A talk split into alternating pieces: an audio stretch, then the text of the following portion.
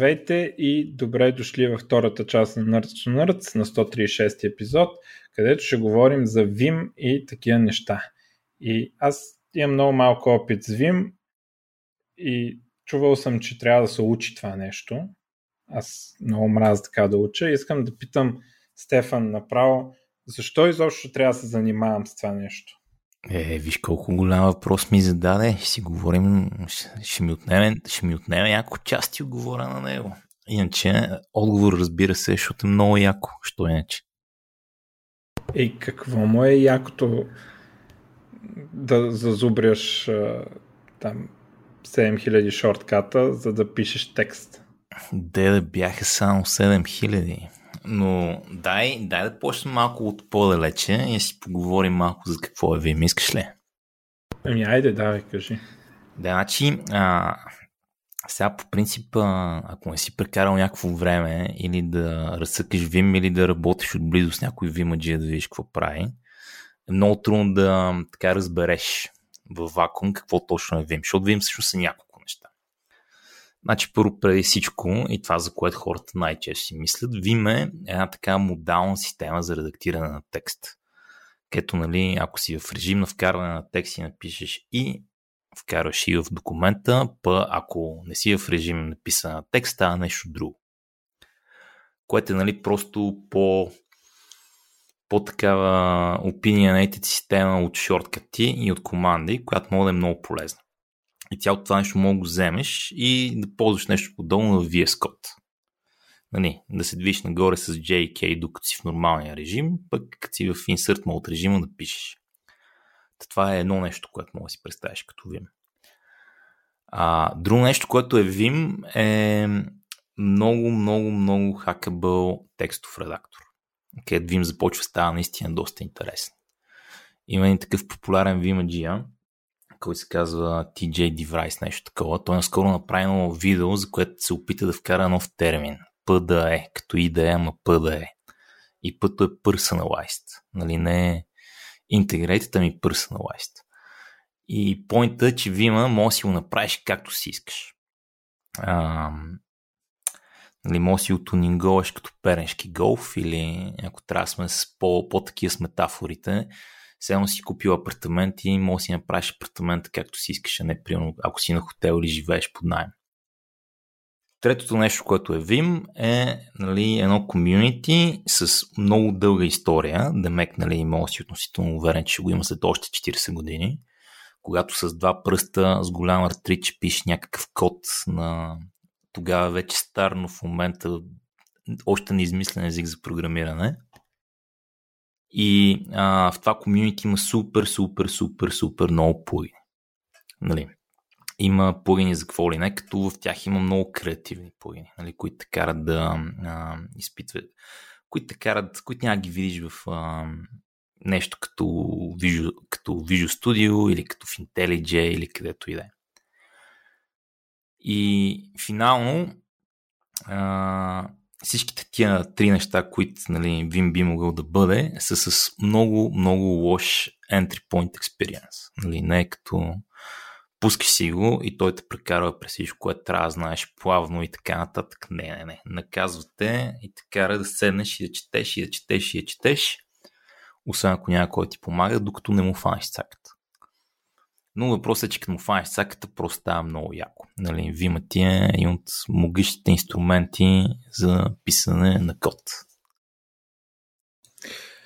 Ами, добре, сега те и детата са много customizable, имат много плагини. Нали, сега аз съм виждал някакви хора, дето излиза на конференцията и по някое време разбирам, че ползва Visual Studio, не нещо друго. В смисъл изглежда по някакво съвсем различен начин и така нататък. Така че тези инструменти като идея, като Visual Studio и така нататък, идеята са много customizable. Как... А, супер. Това е, нали, дай пример защо Vim е по-customizable, примерно от те. Така, значи, писал ли си някоя плагин за някои от тия неща? Не. Не, ами повечето хора не пишат плагини за тия неща, защото писането на плагини е малко такъв тромен, бавен и сложен процес в интерес на истината. и също е доста проприетари. Нали, това, което работи много готино за Vim е, че е някакъв open source и е там от доста отдавна, така че много хора биха писали плагини и много хора биха се научили да пишат плагини. Но по-важното, в Vim, докато се намираш, конфигурацията ти е на практика код. И нали, натискаш бутонче или там отваряш един файл, редактираш малко, сейваш файла, револдваш нещо и нали, веднага тази промяна, която си е направил, я имаш. Така че, въпреки, че има голям entry point в това да свикнеш как да ползваш Vim, нали, всъщност, това да си скриптираш Vim е много по-прост процес. Редактираш си, Добре. правиш си плагина, дори без да се налага да прекомпилираш или да правиш нещо отделно. А какво, на какво се пишат тези плагини? Как, как е, какво представлява Vim плагина? Сега, тук, трябва да те запозная първо с а, схизмата, която има в Vim Community от известно време насам. А, в момента има Vim, има и NeoVim, нали, като Neo от матрицата или нов на предполагам латински. А, в Vim се пише на Vim скрипт, което е един такъв относително неприятен език за програмиране. Нали, взима най-лошото от първо и най-лошото от много други неща и го слага на едно място. А, в NeoVim от друга страна са вкарали Lua и пишеш на Lua, ако искаш, или на Vim скрипт. Но отделно мода интерфейс на какъвто друг език искаш. Така че много популярно нещо беше едно време се пишат плагини на Python. Ако правят нещо по-сложно. Примерно има и плагин за снипети, дете предимно написан на Python и ползва Vim скрипт само да интерфейсва към Python но има един доста голям, който е написан на JavaScript в момента и се опитва да вземе VS Code нещата и да ги сложи в uh, Vim, така се COC, като Conqueror of Completion. Но се пишат на някакъв такъв uh, езики или технологии, които едва ли знаеш от друго място. Ми, това не звучи като много добра идея. Сега, виж, тук, тук вече минаваме към философския въпрос, който е по какво си падаш, нали? Искаш да ползваш нещо на готово, с което да не се занимаваш много и процесът да ръчкаш и да разбираш как работят някакви неща не ти е приятен, което нали е файн. Или също много те кефи да чувъркаш, да разбираш някакви неща и така нататък.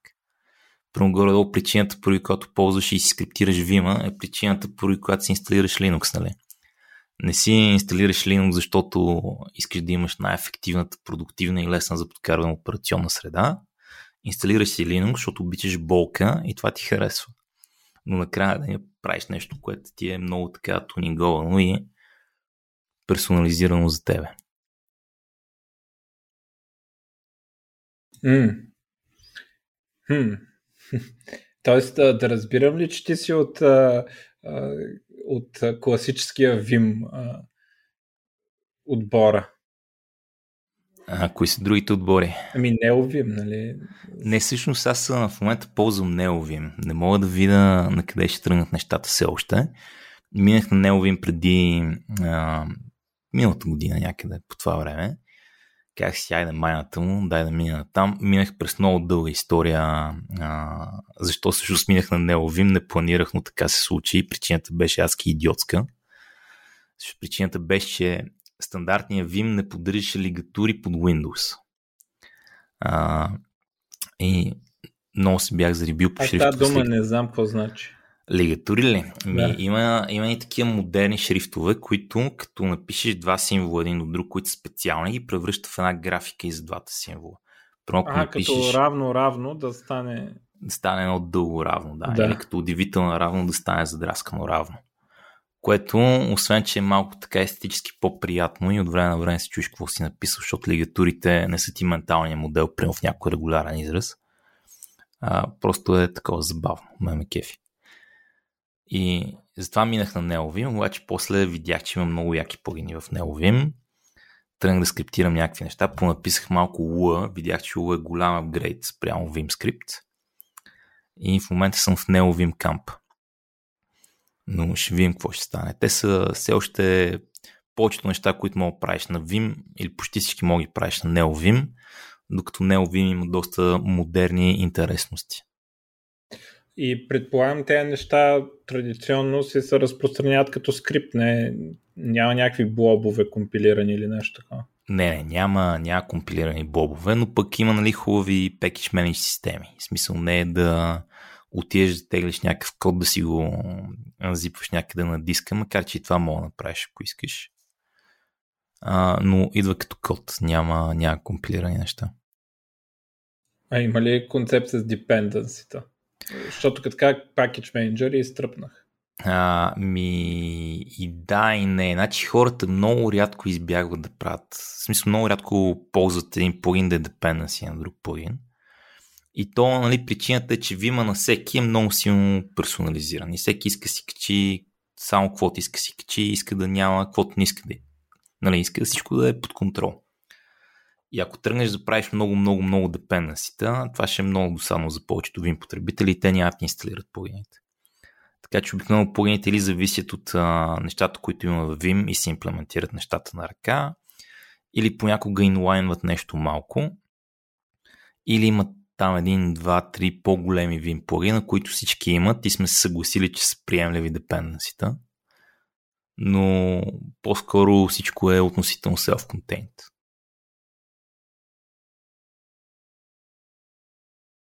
Хм. Добре, чувал съм за Emacs да, да му викат операционна система, че, че било като операционна система. Има ли това защо така и, и при Vim така ли е? Какво имат предвид, като кажете? Добре, значи а, това, което имат предвид при Emacs е, че той а, така е им познат а, приятел, много обича да казва, че Emacs не е редактор, ами е такова строителен материал за редактор. Взимаш Emacs и правиш с него редактора, който искаш.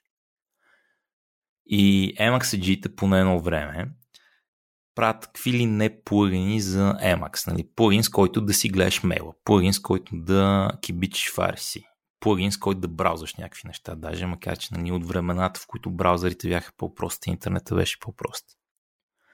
Плагин с който да си водиш бележки. Има нещо, което се казва Org Mode в Emacs, който е много голям органайзер. На практика е комплексен софтуер за водене на бележки вътре в Emacs.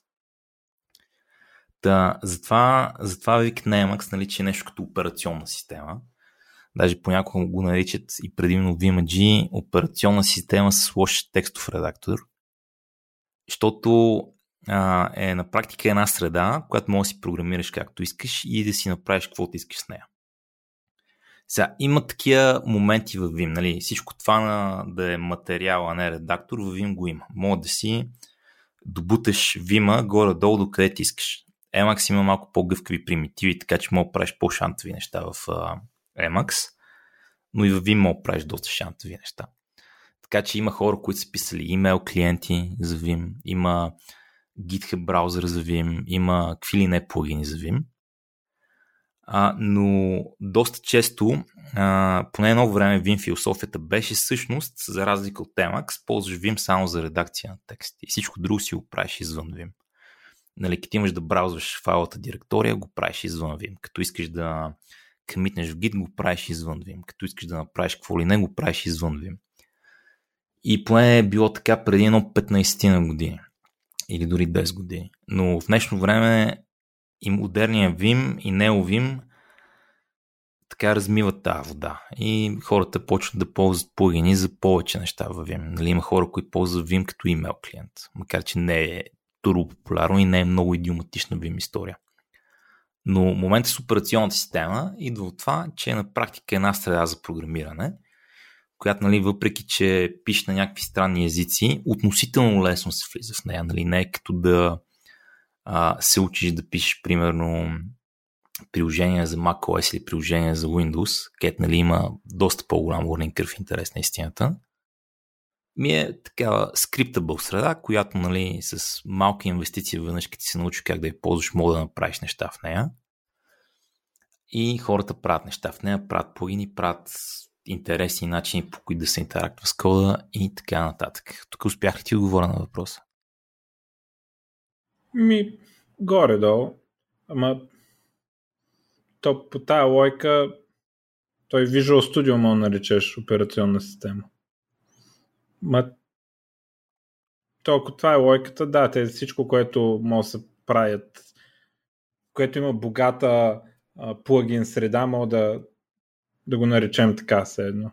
Да, да, да. И това с богатата плагин среда всъщност е доста, доста яко. Нали? В смисъл, а, едно време, много едно време, а, много рядко някой може да прави плагин за нещо. Прямо опитвал съм се пише плагин за Eclipse преди 15 години.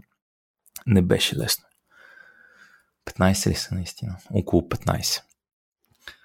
Докато, а, докато в Vim в интерес на истината ми беше по-лесно да направя някакъв плагин, защото той е нали, по-прост. По-малко неща има нужда да разбера.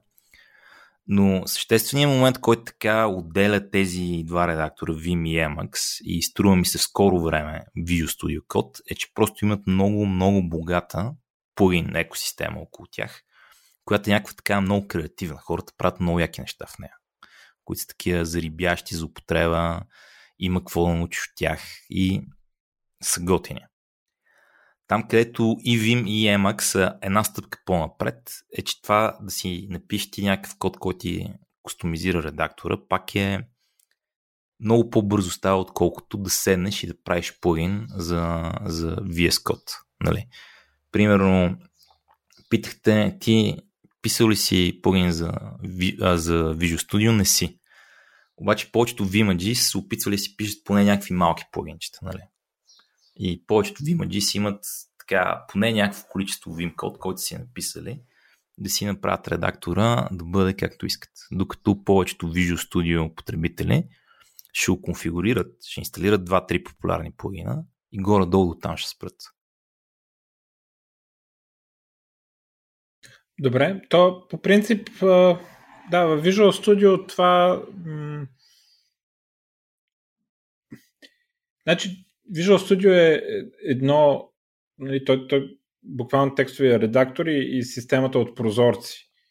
Нали, те панелчета, дето може да си ги закачиш от ляво от дясно, да ги местиш наляво надясно и реално това е Visual Studio и Microsoft всъщност, не знам повече хора дали осъзнат, но Microsoft всъщност имат няколко продукта базирани на Visual Studio. Примерно SQL Management Studio, което е тула за графичния нали, GUI тула да, да се работи с SQL сервер.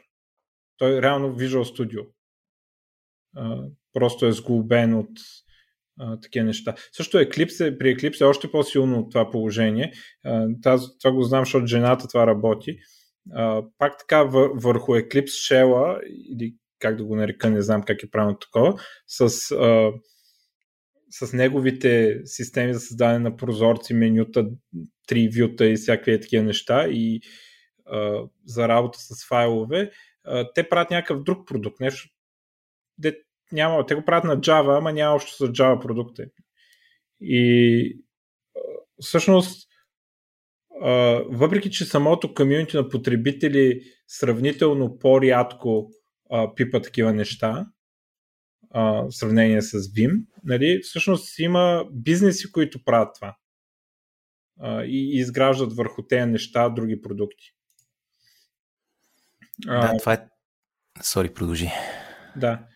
Ами, да, това, това исках да кажа. Иначе ще те питам, значи, как а, мислим, защото аз не съм сигурен как мисля за Vim, защото знам, че е конзолен редактор, ама а, това по-скоро значи, че е нещо като Norton Commander, нали? То пак има не, не концепция за прозорци, ами за места по екрана, където се случват някакви неща. Нали? Така правилно ли ми и да и не. Дай, дай ще ти отговоря на това, но първо искам да, Добре. да, да, да кажа още някои неща за половините, които се сетих.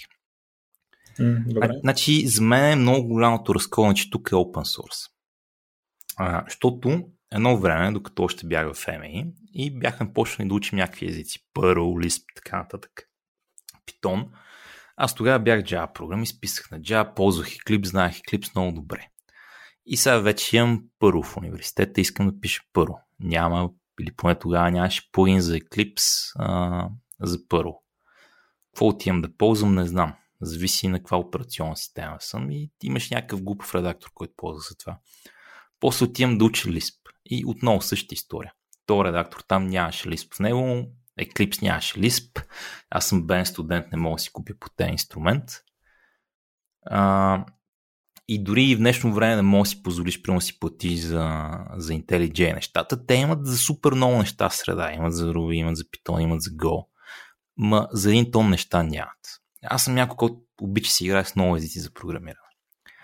И Vim в това отношение е универсален. Какъвто и език за програмиране да искаш да пишеш, Vim ще има нещо за него, ще има някаква поддръжка за него, която ще бъде окей. Okay. И това е, защото нали, цялото нещо е open source. Хората ще направят добра поддръжка в Vim, просто защото а, знаят, че като я пуснат в така етера, тя ще си там дълги години и нали, няма да помагат на бизнеса на JetBrains или нещо в този дух. И, а, и да, смисъл, като потребител за мен беше много яко, че поддръжката на абсолютно всичко е там под една или друга форма. Нали? Не е супер адванс, не е като да а, имаш инструментите, които имаш в а, IntelliJ за Java или в Visual Studio Code с ReShaper за ReSharper за .NET. Но имаш адекватна поддръжка за горе-долу всички езици и имаш всички инструменти, които а, ти трябват и с които си свикнал. Така че Добре. за мен това беше първото голямо нещо Vim. Позволяваше ми лесно да мина от един език към друг език. Тая ниша и така за те, които заради това го правят, Visual Studio Code не изяжда ли тази ниша от всякъде в момента? Защото Ми... мен е такова впечатлението. Малко отстрани го гледам, защото аз пък съвсем целенасочено се опитвам да правя обратното и поне на работа да работя само с C-Sharp. Работя с малко TypeScript и JavaScript, но а, се опитвам вече дори веб интерфейс пиша с Blazor и такива неща. А, и дори нямам инсталиран Visual Studio Code, ако ще те вярвайте. Ама оставам с впечатлението, като чета там програмистските медии, форуми и така нататък, че Visual Studio Code тотално е изял тази ниша на редактора, за който има всичко. А, добре, значи има нещо такова и за мен това е много яко всъщност, защото добре е да има един редактор, който е безплатен, open source и има поддръжка за всичко. И това, че Visual Studio Code го прави, много ме кефи, защото преди това имаше Sublime текст, който беше платен. А, на Mac имаше TextMate, който беше само на Mac и беше платен. И Atom е едно голямо недоразумение по ред причини. Така че, нали, casual потребителите трябваше ползват или Vim или Emacs. Но за мен това не е непременно нищо на Vim. Нищо на Vim е нещо, което може да си ръчкаш и си го направиш както си искаш. Нали, пак трябва да има един такъв леко мазохистичен елемент и да кефи, защото нали, ако искаш да си casual юзер, Vim определено не е за тебе. Обаче, ако искаш да караш пернишки голф, Vim е за тебе. Виме пернишкия голф на текстовите редактори, така ли? Значи може да бъде пернишкия голф, може да бъде а, нали, старата хай-енд кола, която си променил 100 неща по нея си е направил много як, яка. Може да бъде някакъв Ферари с някакъв проблем в него, не мога да измисля какъв е проблема, но фундаментално е нещо, което си ръчкаш, нали? Примерно, ако си някой, който много обича да кара готини коли и само това прави, си купуваш Visual Studio Code. Ако си кар механик, който обича си ръчка колата, Vim. Разбрали ме сега. Добре, добре. Хубаво. Не, аз оставам впечатление, че Visual Studio Code е доста ръчка ръбъл. А, мога, да инсталираш много плагини в интерес на истината и също има някои супер яки плагини в VS Code. Но а, пак експириенса да, се, да си го разричкаш и да си направиш нещо с него не е толкова не е толкова смут, колкото, колкото в. А, и тук мога го виж по нали, сайд ефектите, в смисъл по резултата, който се наблюдава. Мога да намериш много dot файлове на много различни хора в, а, в а, GitHub, повечето тия репота ще се казват dot files, където някой си е взел Vim, настроил си го по някакъв начин може да си го подкараш при тебе или можеш само да четеш през, код, през dot файловете им да ти дадат някакви идеи да си откраднеш нещо и го направиш по-яко. А, в Visual Studio Code няма, или поне аз не съм намерил някакво комьюнити, което да прави такива неща често. Повечето хора качват един тон плагини и конфигурират до безкрайност. Аз лично ползвам Visual Studio Code за TypeScript, между другото. И много як редактора и според мен има потенциал даже да стане още по-ръчкабъл, но в момента не. Или поне на мен ми се струва, че не и не съм открил как, как да го разръчкам хубаво. Еми, ага, ми добре, в смисъл аз нямам никаква идея нали, колко е ръчкабъл, обаче а, до някъде, доколкото разбирам, самия факт, че се пише на JavaScript или TypeScript е голям плюс, нали, бидейки в смисъл най-популярният език на света. Много, много голям плюс е и бих се накефил много в Vim и в него Vim да има яка поддръжка на JavaScript и TypeScript. Но нали, как да кажа, а, готиното върви с лудото, нали. А, хората, които така са зарибени по Vim и правят неща около Vim, са някакви линокщи, които мразят JavaScript най-вече и както се ще предпочитат да ползват неща като Lua и някакви такива истории. Но да, това е определено е голям фичър на, на VS Code. Добре, я ми кажи, аз като човек, дете не съм по как, как да мисля за него? Нали? Аз си го представям като Norton Commander нещо, т.е. конзолно, обаче в някакъв смисъл ти дели екрана, нали? Не, не е конзолата, дето работи ред по ред, ами ти дели екрана на някакви области и, се прехвърляш през тях и така нататък и селектваш някакви неща. И, а, по-скоро си го представям като тези конзолни програми, които имитират графичен интерфейс. Правилно ли мисля за него? Разбрахте, близо си, но тук а, има няколко школи. А, значи, най-така, най- най-класическата Vim школа в интерес на истината е та на минималистите. Значи там целият ти редактор е отворил целият ти екран. Също първо, а, мога да пуснеш Vim в терминала, но мога да пуснеш и графичен Vim. И графичният Vim не е нищо повече от бордер на операционната система, в който има емулатор на терминала. Така че винаги гледаш към грид от текст. Няма картинки, макар че могат да се изхакат някакви работи в някои версии на Vim, или може да се изхака нещо с шрифтове, но няма картинки, имаш грид от текст. И повечето хора, като ползват Vim, или го ползват на пълен екран много често, или го ползват а, в един терминал, който нещо им е сплитнал някъде. И ще се отворили един файл, всички редове без най-долния ще бъде текста на този един файл и най-долния ще бъде нали, команд реда, където мога да веш някакви команди. И понякога между тях има още един ред, който е status ред, в който също мога да слагаш някакви неща. Но едно от така нещата, които много привличат ви има то минимализъм. Нали, като отвориш VS Code, имаш един тон неща. А, извиняй, не VS Code. Като отвориш Visual Studio или като отвориш IntelliJ, имаш един тон неща. Меню отстрани, меню от ляво, меню от дясно, меню отгоре, меню отдолу, няколко сплита, а, едно дърво, това дърво има табове и там мога да табваш други неща и просто е много, много, много неща. А, Вима е обратното. Супер минимален, няма нищо в него, което не искаш да има. И всичките начини, по които правиш нещата, иначе с менюта, имаш други начини да ги правиш. И нали, трябва да ги понаучиш малко, но това е такова, това е, това е в ядрото си.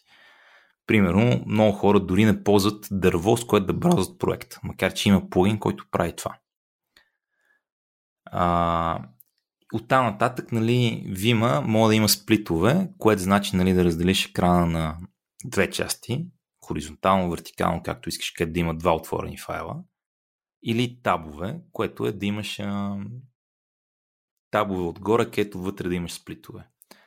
И финално това тръгна покрай NeoVim, макар че го вкарах и в стандартния Vim вече, може да има и поп-ап прозорци. Тия поп-ап прозорци си ги чертават плагините. Те пак нали, са в грид от текст, но горе-долу това са интерфейс capability които идват от Vim е така out of the box. И всичко интересно, което се случва, го прави някой плагин. Но имаш много проста среда, която дори е доста ретро, при аз като се учих да програмирам, се учих по DOS, нали, ползвах редактори като P2 и P3 и програми като QBasic и Pascal. А, много в този дух е има. Говорих ли ти на въпроса? Да, добре. И как се излиза от Vim? Е, значи, а, а, такова, има хардуерен бутон на компютъра, който ползваш, натискаш го, да си изгасиш компютъра и после го пускаш пак и вече няма Vim. Нали? Това е класиката. А, иначе се излиза с две точки Q Enter. Две точки те вкарва в нормален режим. Q е кратката версия на Quit и Center и я пускаш. Значи Vim има а, там няколко режима на работа, както казах в началото. А, нали, един в който каквото пишеш влиза в документа. Като натиснеш Escape... Това, това е този дет сме свикнали от uh, Word, от Visual Studio, от всичко, нали, всички текстови редактори. И интересното е, че в Vim това не е нормалния режим. Да, не е нормалният режим. Нормалният режим е то, в който всеки клавиш прави нещо. Нали? А, и какво прави, зависи от клавиш, разбира се. Но, примерно, имаш един клавиш, с който триеш, имаш клавиш, с който се местиш напред-назад. Може да имаш клавиш, с който си пускаш тестовете. И сега, много долното на това в интерес, наистина е ергономиката. А, защото, нали, в VS Code или в Visual Studio, всичките ти шорткати трябва да са аути нещо или контроли нещо. Ама тия неща се изчерпват и почва да натискаш Alt Shift и нещо, Alt Control и нещо. И Control Alt Shift нещо, Control Alt Command Shift нещо. И тия неща са много такива тромави за натиска на клавиатура, особено ако се стремиш да пишеш бързо, защото трябва да мръднеш ръцете от, от Roll.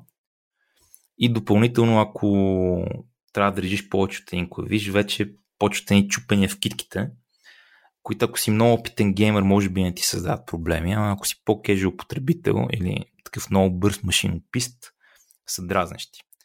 Така че това е от причината Vim да има тия два, тия два мода. Всички дати едно много по-просто поле от много по-така могъщи шоркати, които са по-прагматични. И съответно тези неща пък сами по себе си започват да образуват нещо като граматика. Така че ако искаш да изтриеш три реда, например, или да изтриеш следващите три думи, натискаш D, 3 W, нали, delete 3 words. Ако искаш да, ако се намираш в някакъв много дълъг израз, има някакви фигурни скоби, които го обграждат, ако искаш да махнеш текста между тия фигурни скоби, нали, няколко реда, примерно с тялото на един if си и има пет неща в него, влизаш някъде и правиш, искаш да изтриеш всичко и да почнеш да пишеш нещо ново, правиш C и фигурна скоба. Нали? Change, inside фигурна скоба. Това ще остави фигурните скоби, ще изтрие всичко между тях, ще сложи курсора вътре и ще влезе в insert mode да почнеш да пишеш. А, ако искаш да махнеш фигурните скоби, change a фигурна скоба, нали? change outer фигурна скоба един вид. И после всички тия неща, нали, може да си направиш нови мапинги, които изпълняват серия от такива неща, които да правят нещо, което ти искаш, което често, често правиш. Или може да си записваш макроси, което също е много ефективен начин да направиш една промяна, а, която трудно става иначе в другите редактори. Примерно, нали, да го кажа, аз не ползвам само единствено Vim. Защото каквото си говорим, ако искаш да пишеш на Java, IntelliJ ще ти даде много по-добри инструменти от Vim. Ако искаш да пишеш на C-Sharp, Visual Studio ще ти даде много по-добри инструменти и дори ако искаш да пишеш на TypeScript, според мен, поне в момента, VS Code дава по-добри инструменти. Да не говорим за всички тия неща, които са iOS софтуер или Android приложения, където трябва да ползваш Xcode, трябва нали, да а, ползваш Android Studio. Не съм от тия VMAG, дето искат да правят всичко на Vim. Понякога просто има по-добър инструмент. А, но дори когато пише Swift понякога, като искам да направя по-комплексна промяна в файла, който гледам, време на време, така веднъж на 3-4 дена или веднъж на ден, ще отворя файл в Vima и нещо, което ще ми отнеме 20 минути да го направя в uh, Xcode, например, ще го направя за 3 минути в Vim, защото ще запише някой макрос или нещо в този дух. Добре, а като а, както тръгнахме за сравнението между идетата и Vim. А, къде седят и какви са възможностите, примерно, за добавяне на autocomplete и, и, и такива неща свързани, специфични за езика в Vim, примерно, ако все пак искаш да пишеш, айде, на Java не знам Сигурно има нещо с Java, нали? Сега покрай Visual Studio Code, нали, направиха един стандарт language server, дето е точно за такива неща. И, нали, примерно за C-Sharp е Omni C-Sharp. Е то плагин, който реално отзад върви компилатора и ти, и ти powerва IntelliSense, нали? И, всичките там completion работи и рефакторинг. Vim, в Vim екосистемата до на какво ниво са тези неща? В смисъл, имаш ли autocomplete за C-Sharp в Vim? Нали, и до, до там ли спира или примерно имаш рефакторинг или нали, какви са възможностите в това отношение и интеграцията с такива инструменти, нали, като...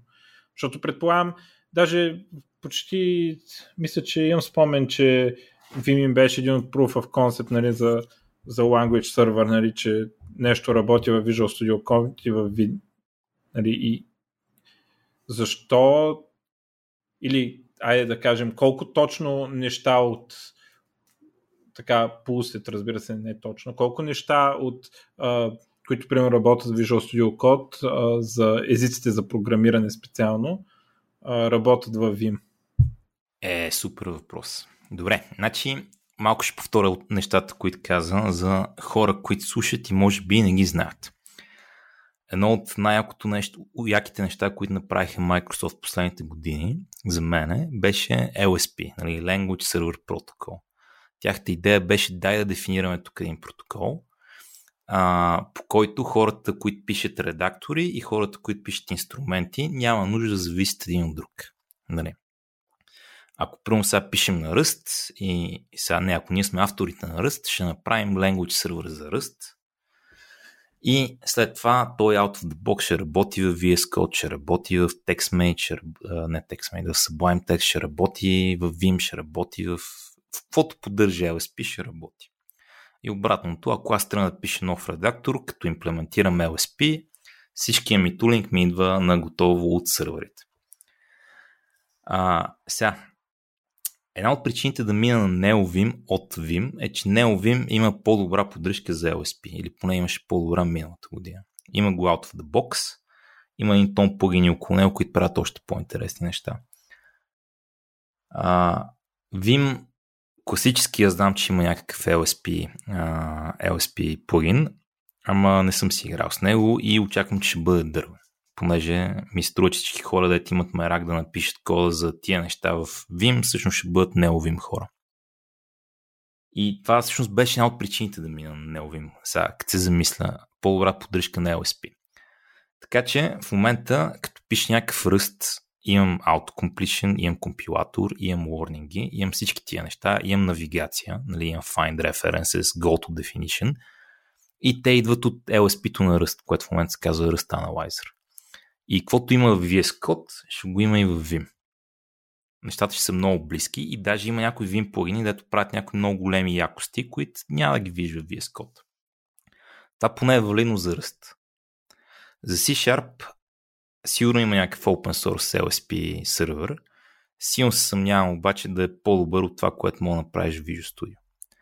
И за Java, пак не съм гледал, но силно се съмнявам Java инструментите или Kotlin, инструмент в, LSP са по-добри от на JetBrains. Нали? JetBrains все пак правят Kotlin и правят най-голямото идея за Java. Сигурно ще имат по-добри инструменти от каквото и да е друго. Така че, като се върнем на VS Code въпроса, а, би трябвало за почти всичко да имаш същите инструменти в Vim, които имаше VS Code от към Language Server. Нали, с разлика, че в Vim трябва да си подкараш и ги научиш, докато в VS Code са много discoverable освен за TypeScript. TypeScript има той не отговаря съвсем на LSP-то. TS сервера го направих преди да направят LSP. И VS Code е така добре тунингован към него и в него има някои особености. Така че TypeScript поддръжката поне Visual ще бъде по-добра. Но всичко останало, нали? А, според мен имаш on-par поддръжка спрямо VS, VS Code. И изборът ти вече е, искам много да го чувъркам, или искам да, искам да ми е лесно. Между другото, нали, всеки път, като някой ме пита, започвам скоро се занимавам с програмиране или, или какво си, кой редактор да ползвам, моят отговор не е Vim. Моят отговор е VS Code. Нали, докато се учиш или ако искаш ти е лесно, всъщност ползвай VS Code. Той е супер, много як. Отиеш на Vim, ако искаш да тунинговаш. Нали, ако искаш да ръчкаш, ако това те кефи, ако искаш да имаш много-много контрол и ако искаш си го направиш много удобно за теб. И ако искаш си така да имаш достъп до едно по-креативно комьюнити от хора, които правят всякакви шано плагини. Това отговори ти на въпроса? Да. Ми, аз сигурно бих се инсталирал VS Code, ако... Па давай, давай. Пак казвам, нали, то не е, не е файн, значи... А... Това, това не го знаех, между другото, че TypeScript. TypeScript няма language server или а, има... има с по-малки фичери, отколкото му е това неговото си? Има, значи, има едно, което се казва TS сервер, което почти имплементира language сервер, ама добавя още неща и ги добавя по един такъв а, неофициален LSP начин.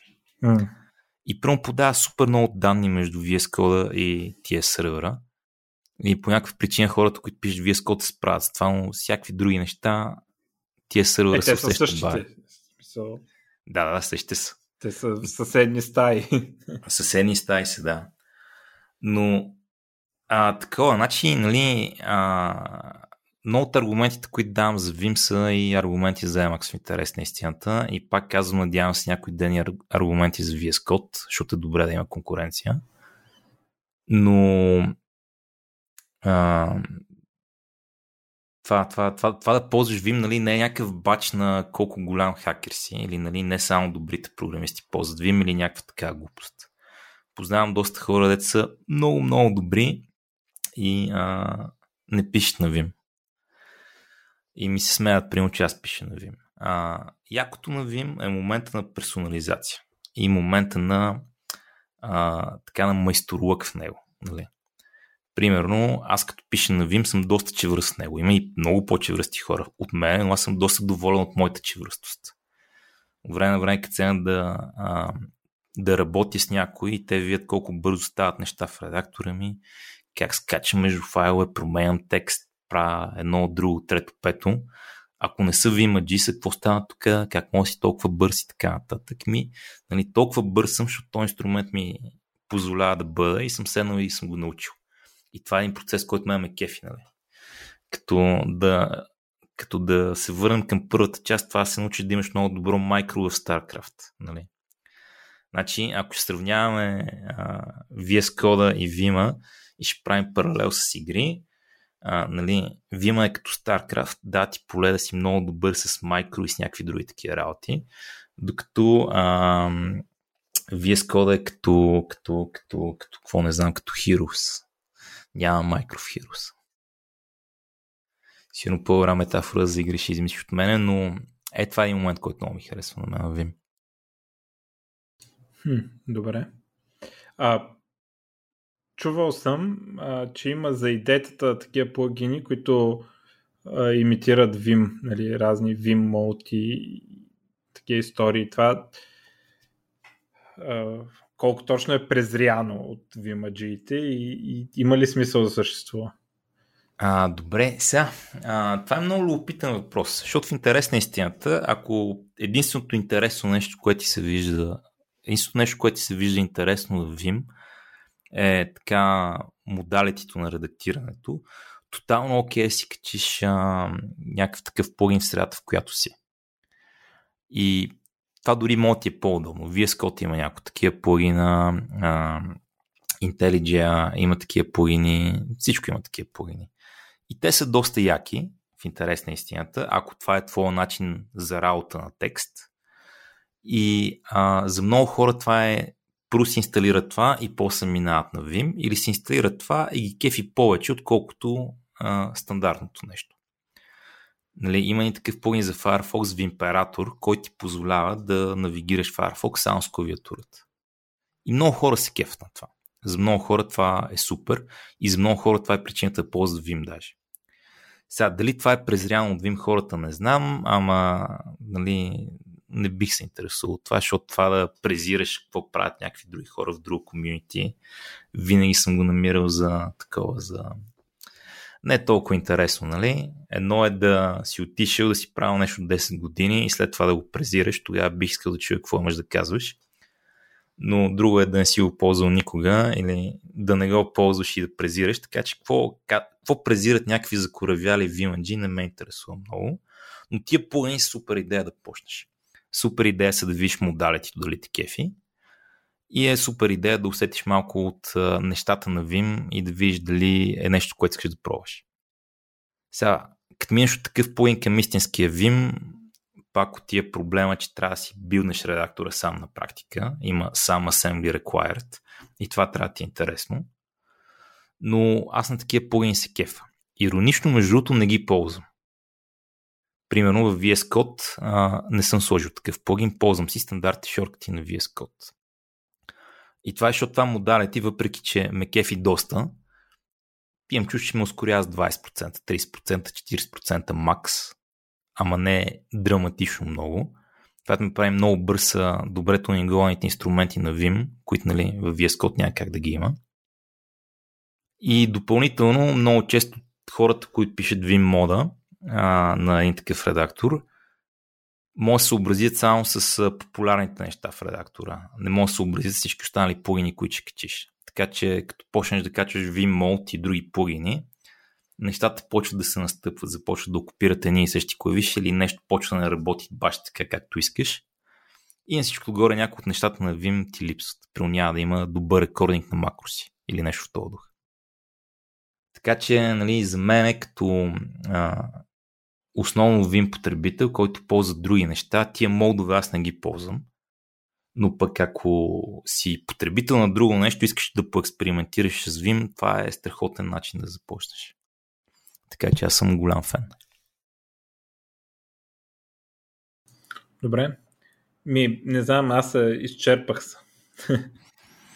Добре. Алекс нещо, ако иска, или ти, ако искаш да си само зададеш въпроси, да си отговаряш? Аз имам няколко, съм, няколко въпроса, които искам да си самозадам, да ви повдъхновя за други въпроси. Освен ако Алекс тук нещо видях, че се е мютна. Ами аз нямам някакви конкретни въпроси, поред мен много хубава дискусия направихме. Няма го, Алекс. Добре. Това, което исках да кажа аз тук е, че а, започнах да ползвам Vim 2007, може би. И от време на време съм се разсеял с други неща, но в момента имам една конфигурация на Vim, която буквално съм развил последните 15 години. Нали? Това не е супер комплексната конфигурация. Нали? Има много по-яко сетапнати вимове от моя. Обаче едно нещо, което така консистентно съм търкалял следващите 15, последните 15 години в кариерата си и постоянно съм си го тунинговал, променял и прочее. И най-вероятно следващите 15 години ще продължа да го тунинговам, да го променям и така нататък. Което много ме кефи, нали? Това е като а, това си купиш апартамент, с това си поднаем някъде. Като си поднаем някъде, ще живееш там малко време, ма или ще изгонят, или ще се преместиш някъде другаде пак под найем. И няма да мога да... Ще мога да правиш някои неща, ама няма да мога да правиш супер много неща. Няма да ходиш да смеш тапетите, примерно. Или да направиш някакъв много голям ремонт, или да си го направиш баш като за тебе. Докато като имаш апартамент, нали, има по-голяма първоначална инвестиция, обаче после си е твоя и мога да направиш с него точно каквото си искаш. И това на мен ми е така любимия момент в Vim, ако трябва да съм честен. Сега, можех да попадна на Emacs и да пиша последните 15 години на Emacs и сигурно ще я казвам също за Emacs, нали? Просто аз съм от хората, които са попаднали в Vim по една или по друга причина, но това, че търкалям един набор от инструменти със себе си последните 15 години, постоянно ги подобрявам, доста ме кефи. Това ми е така ръчкинг момент, който ми е най-най-най-интересен. И нали, то е умение, което продължаваш и продължаваш и продължаваш да развиваш. Има майсторук. А, да, това, това исках спомена. Алекс, ти тук ли си, бе? Няма го, Алекс.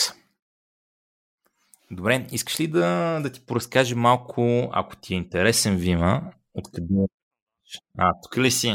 Какво стана? Чудихме се, имаш ли някакви въпроси? Трябваше да рестартирам браузъра. Ами, според мен много хубава дискусия стана, а, но въпросите, които ги имах, вече получих, вече бяха отговорени. Вече отговорени. Добре, дай ми време малко да евангелизирам тогава. Така да, да спредна the word of the Vim God. А, значи, няколко пъти съм се опитвал да подкарам колегите в фирмата да ползват Vim. И до сега съм имал успех само с един. Всичките ми други опити не са станали, но поне, но поне съм успял да накарам един човек да го направи. И съм прекарал много време да, а, да мисля, добре бе, а, как един човек да почне да ползва Vim. И сега, нали, първият поинт е защо да ползва Vim. Пак, нали, казвам, не непременно това е някакъв бач на хакерщина. Не си по-голям програмист, ако ползваш Vim или нещо такова. Просто има някои фичери, които може много ти харесват. На мен много ми харесват тия фичери. Tuning Glass е доста, доста ефективно от към употреба на клавиатура. Много може да си го промениш. И минимализма, това редактора ми е да е един такъв грит от символи, хем ми е естетически приятен, хем ми е носталгически, защото едно време така пишехме код. Нали, нямахме, нямахме адванс графични среди, които не бяха text-based. Но има само assembly required и ако тия неща не искаш да ги правиш, може да си поиграеш малко с Vim, но няма смисъл да се опитваш да, да, такова, да минаш. Ако все пак искаш да го подхванеш, има някои различни стратегии, които мога да направиш. Първото нещо е да си инсталираш някои от тези плагини за VS Code или за IntelliJ или за какво ползваш и да видиш как усещаш модалитито на редакция. Това може много да изкефиете за риби или може ти е много досадно. Първоначално е много странно, защото всичките навици са ти някакви други просто и не знаеш какво да направиш, но за мен това е забавно, защото имам тук да науча нещо много комплексно а, и мен този процес ми харесва. Знам, че съм малцинството от програмистите ми харесва този процес, но на мен ми харесва. Второ, а, след като си инсталираш нещо такова, мога просто да подкараш Vim. И сега тук имаш има два пъти. Първият път е качваш си готова дистрибуция на Vim, има няколко, ръчкаш е известно време, докато почне ти върши работа и почваш да я ползваш за всичко. И а, има една Doom Vim ли се каже, забрал съм как се казва, ще ги намерите. Такива стандартни Vim дистрибуции, колкото искаш. Качвате си една готова и ако тръгне при вас, работите с нея, докато, докато свикнете с нея. Или другата альтернатива е, качвате си такъв един елементарен Vim или NeoVim, конфигурирате го съвсем малко, колкото нали, да имате fuzzy finder на файлове и колкото да имате дърво, с което да навигирате, защото това са познати инструменти от всякъде. И малко по малко почвате да го научавате.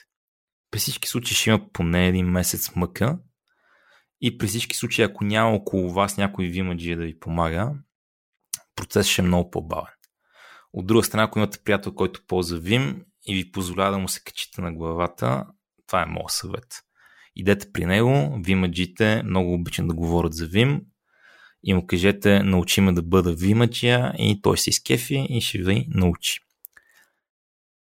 И другия момент е, че без значение дали ще почнете минимално и ще градите среда или ще вземете готова среда, ще понаучите, ще промените и по-късно ще почнете минимално, има много четене. Защото Vim има супер много неща, обаче отново тия неща не са лесно discoverable в интерфейса ми трябва да им свикнеш. Има много готина анду система. Нали?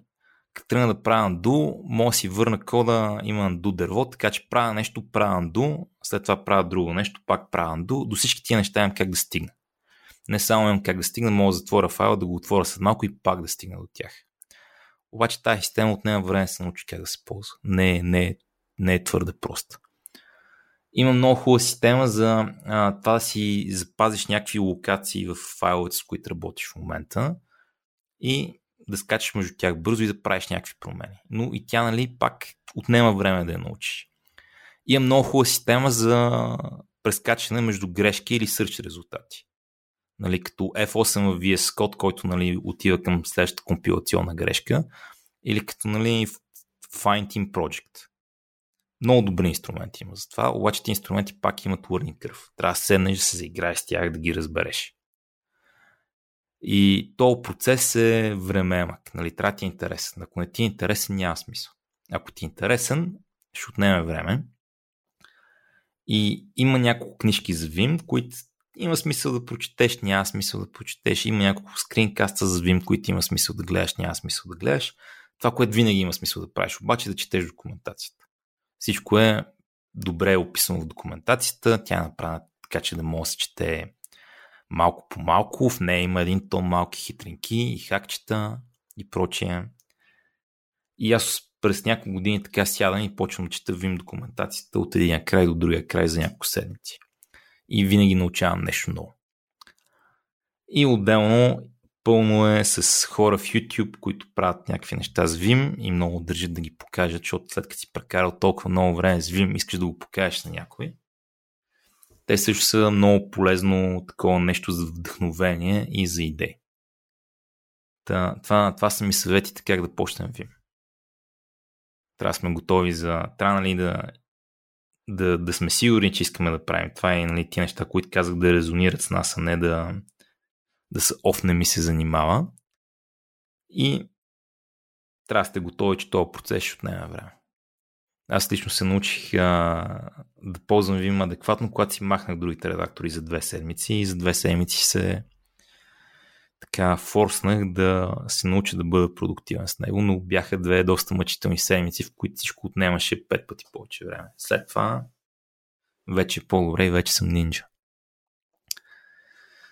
Тъй, толкова от мене. Не се сещам какво друго да кажа. Вие нещо сещате ли се? Алекс щеше ползвал нано и какво беше? Преди ползвам нано, да. Ако може да кажеш на кратко причина, поради която да, да ползвам вместо нано за кажал неща на Linux, би било интересно. Е, сега, значи, ще ползваш Vim вместо Nano, ако си опитен Vim, нали? Знаеш какво правиш. Мен Vim е много по-удобен от Nano, защото знам Vim, нали? Обаче use case на Nano е искам тук да изредактирам едно малко конфигурационно файлче, защото нали, няма какво друго да пусна, нали? Така, затова ползваш Nano. Ами да, определено. Да, и ползваш Nano, защото не искаш да отвориш а, Visual, а, не искаш да пуснеш цялото Visual Studio, да изредактираш и малък конфигурационен файл на Linux, нали така? Да не говорим, че сигурно нямаш Linux на Visual Studio, а, нямаш Visual Studio на Linux, но не пускаш да. някаква голяма идея. Е, сега пресичаш вместо Nano, което е някакъв малък, малък такъв простичък редактор, който нали, лесно се влиза в него. Имаш редактор, с който както мога да редактираш тия неща, така мога да редактираш и всичко останало големи, сложни проекти, мога да навигираш бързо в тях може си много ефективен, имаш готини плагинчета, които правят каквото си искаш. А, горе-долу това е причината. Нали? Че имаш един много универсален редактор навсякъде. А не ми, тук съм машина в а, а, Visual Studio, ама сега като редактирам този конфигурационен файл, трябва да пусна нещо друго, което нали, не разбирам толкова. Та, нали, това не е причина да ползваш Nano за Vim за конфигурационни файла, ако не знаеш Vim. Това е причина да ползваш Vim по принцип. Но няма голям смисъл, ако не искаш да учиш Vim, да седнеш да научиш Vim, за да махнеш Nano. Също Nano е перфектен за тия неща. Даже повечето Linux вече идват с Nano, защото поне на 80% от Linux не искат да научат Vim. Това отговори ти на въпроса? Ами да, аз нямам други въпроси. Ми добре. Стилър? Ми не, ако искате да приключваме, само кажи си пак за подкаст. Добре, добре, добре. Ако сте издържали до тук да ме слушате, може би ще ви е полезно да знаете, че започваме един нов подкаст да правим. Ще пуснем първи епизод на 7 юли 2022. Може би вече като слушате това, той ще бъде пуснат. Там си говорим за TypeScript в интерес на истината и защо TypeScript е най-якото нещо на света. А, и ще се казва Тилда наклонена черта. Ако се чуете името, що е толкова сложно, ми така решихме. Нещата трябва да са сложни, не може всичко да е лесно. Искам да кажа, а, ще, само да, да припомня, че ще сложим урала като има. Урала, урала ще има, домейна вече е z-slash.fm или tilde-slash.fm но, но ще работи в четвъртък. Но в четвъртък ще работи със сигурност, да. Искам само да ти кажа колко сме назад. Първият епизод на Nerds to Nerds от 2013 година стигаме до извода, че TypeScript е най-якото нещо. Е, вие сте, вие сте пророци, човек. Вие сте пророци. Аз по това време мисля, че TimeScript е много голяма глупост и че още по-лошо, защото го правят Microsoft. В днешно време Microsoft са моята нова религия и TypeScript е най-якото нещо на света. Тогава а, в този епизод а, сме коментирали начините да, да, са, да пишеш на нещо друго и да компилираш до JavaScript и а, GWT, ScriptSharp, CoffeeScript, Dart и TypeScript са били на разисквани. А, 50% от тия неща вече са на практика мъртви, нали така? Сигурно с CoffeeScript повече. умря вече. Да. да. Само Dart, Dart живее в съвсем друга форма. Дарт е жив, подявайте, да. Дарт е жив. Добре, ами тогава чао и до другия път. Айде, беше ми драго.